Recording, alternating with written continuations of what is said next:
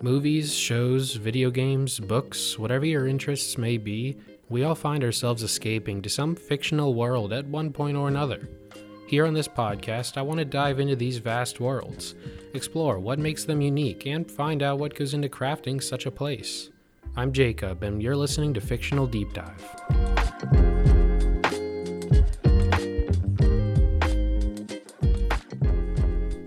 Welcome back to the second episode of Fictional Deep Dive. After taking a look at the futuristic Night City in the last episode, today we'll bring it back to a more traditional fantasy. We'll be looking at a bit of a controversial show that left audiences and critics alike divided on their true thoughts and opinion on the show. That show is none other than Amazon Prime's original Rings of Power, which has finished up its first season and is based on the works of J.R.R. Tolkien, as well as taking heavy inspiration from Peter Jackson's Lord of the Rings and The Hobbit trilogies. Rings of Power takes place in the fictional land of Middle Earth, a fantasy land where elves, dwarves, and magic all have their place and are pretty well known. If you've seen either Lord of the Rings or The Hobbit, then the world will be familiar to you as the show takes its visuals from the version of Middle Earth that Jackson created back in 2001. You'll find hobbits, known as Harfoots, in the show, elves, dwarves, and man all encompassing the world, as well as forces of evil looming above. As always, however, before diving too deep into the show itself and looking at whether or not it succeeds in creating a compelling fictional world, let's take a look at the works it's based on and how the show itself came to be it only seems fitting to take a look at the creation of Middle Earth and Lord of the Rings series. J.R.R. Tolkien wrote all about the intricacies of Middle Earth, even before writing and releasing The Hobbit in 1937, with The Lord of the Rings releasing in 1954.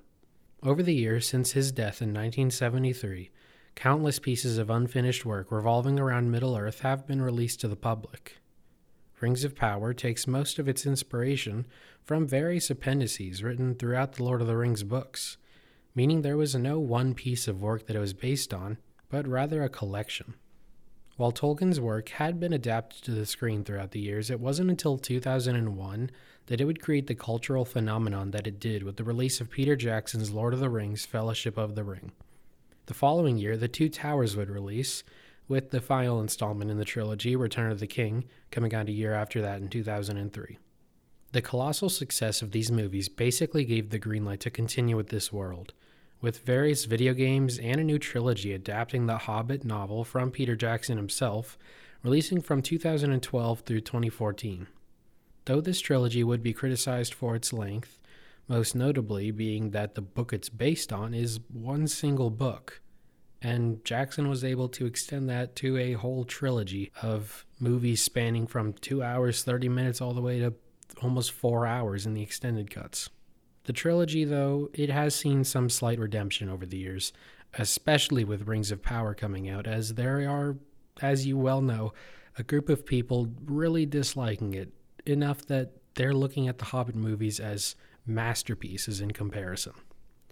With all that being said, though, this would all eventually lead to Amazon Prime receiving the green light to produce their own show based in Middle Earth, that would take place thousands of years prior to the events in Lord of the Rings and The Hobbit, and would end up becoming the most expensive show ever made as of 2022. So, now that we've taken a look at some of the behind the scenes history of the show's creation, let's take a look at the content of the show itself, and afterwards, we'll dive into how it succeeds, or fails, depending on your point of view, at carrying on the legacy of the films that came before. With the show taking place thousands of years before the films, we are introduced to an entirely new cast of characters, some present in the works the show is based on, and many being created solely for the show. These characters are thrown into a few main groups that follow their own storylines that coincide with one another, with three of them eventually connecting with each other at the end. The main group of the show follows Galadriel, who does appear in the Lord of the Rings and Hobbit series, though a different actress is portraying her here and the mysterious Halbrand as they wind up on the island of Numenor, a civilization of men that lies west of Middle Earth. Galadriel's main goal throughout the show is to hunt down Sauron for killing her brother. Sauron, along with his orcs, has mysteriously vanished, with almost everybody except for Galadriel having moved on and accepted that he must have died long ago, as There was an enormous war that went on between elves, orcs, and man long before this. The Numenorians have a slightly interesting story throughout the show, but it does fall into some problems that I will be discussing later on. The second group follows another familiar face, though different actor, in the form of Elrond, as he works with the Dwarf Kingdom Khazad-dûm, also known as Moria in the time of The Hobbit and Lord of the Rings, and its prince, Durin, to retrieve Mithril in order to save the elvish city of Lindon. Many of these locations will be familiar to those who are fans of Tolkien's work, whether it be the books or even just the movies that came before. The third group follows the elf Arondir and a normal Southlander, Bronwyn, who occupy the Southlands as they uncover a plot that, while I won't spoil it, does actually have an interesting ending, though not unexpected. The final group is one of the more controversial to many of the fans, as it follows a Harfoot named Nori who encounters a mysterious stranger that largely resembles a familiar wizard, as she tries to help him discover who he is and what his purpose is in this world. The main reason why this remains controversial to many people is due to the fact that Harfoots, or hobbits, weren't actually present in the works that this show is based on and the mysterious stranger, if the heavily implied identity turns out to be true, does not follow Tolkien lore. While I personally didn't have a problem with it, I can understand why some would feel upset. But I feel like I do have to state that this is an adaptation, meaning that it won't be translated one to one. This storyline is one of the ones that does not have a satisfying payoff as some of the other groups this season, though I will say that I am interested to see what they do with it moving forward into season 2. As I said before, many of these groups come together in the end, as the show eventually does earn the name Rings of Power, as the Rings of Power do come into play, though much of the story is left largely unfinished, as according to the producers, the season was simply to establish the world during this time. Sauron, or simply the lack of Sauron, is definitely the glue that holds the story together, though I do think that is slightly absent in the first few episodes. All of this may sound slightly confusing without having actually seen the show, but despite its flaws, I do recommend it to those interested, especially if you're a fan of Jackson's trilogies or just J.R.R. Tolkien altogether. Now that I've spent a good deal of time talking about the show itself, let's take a look at the show from a creative writing standpoint, and what it does in particular to unfortunately fail at hooking its audience from the get go. The sole reason why I believe the show did not live up to its potential lies with its characters. Many of these characters are simply not introduced in a way that allows us to instantly connect with them. In researching this episode, I'll admit that I had to look up many of their names, as unlike established characters such as Galadriel and Elrond, the new characters fail at even properly introducing themselves. Take Arondir and Bronwyn, for example. Their introduction does not have any meaningful story beats until the very end of the episode, and even that is not as interesting as its sideline to Galadriel's storyline. I feel like one of the best ways I can explain this is to say that in Lord of the Rings and even the Hobbit trilogies, we are introduced to characters and get to see them interact with others, when suddenly they are thrusted into a plot that is larger than any of them individually.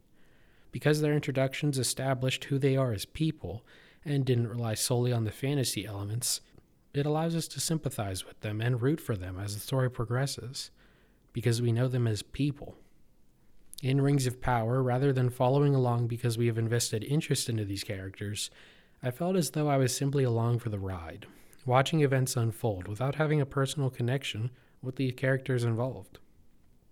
I know that this was definitely a lot to take in, and I do hope that I was able to explain it well enough. But for those writers out there who are looking to write their own stories, while the fictional world you created needs to feel real, without characters who your audience can understand and sympathize with, your story will most likely fall flat. Now, I know that this was all a lot to take in, and while it does seem like I've just been slamming the show for not creating interesting characters, I did still enjoy it. The visuals and soundtrack were simply amazing, and it did capture an atmosphere that left me longing a bit more after each episode, as they did get better as the story went on. Rather than crafting a human story and then adding fantasy elements on top of that, seemed like a fantasy was the main highlight, which can create a barrier between the audience and the show itself. And with that being said, we've reached the end of another episode. The writings of Tolkien are extremely detailed and provide so much information on this fictional world he created. The amount of discussion created by the show is interesting, though maybe not for the reason the writers intended.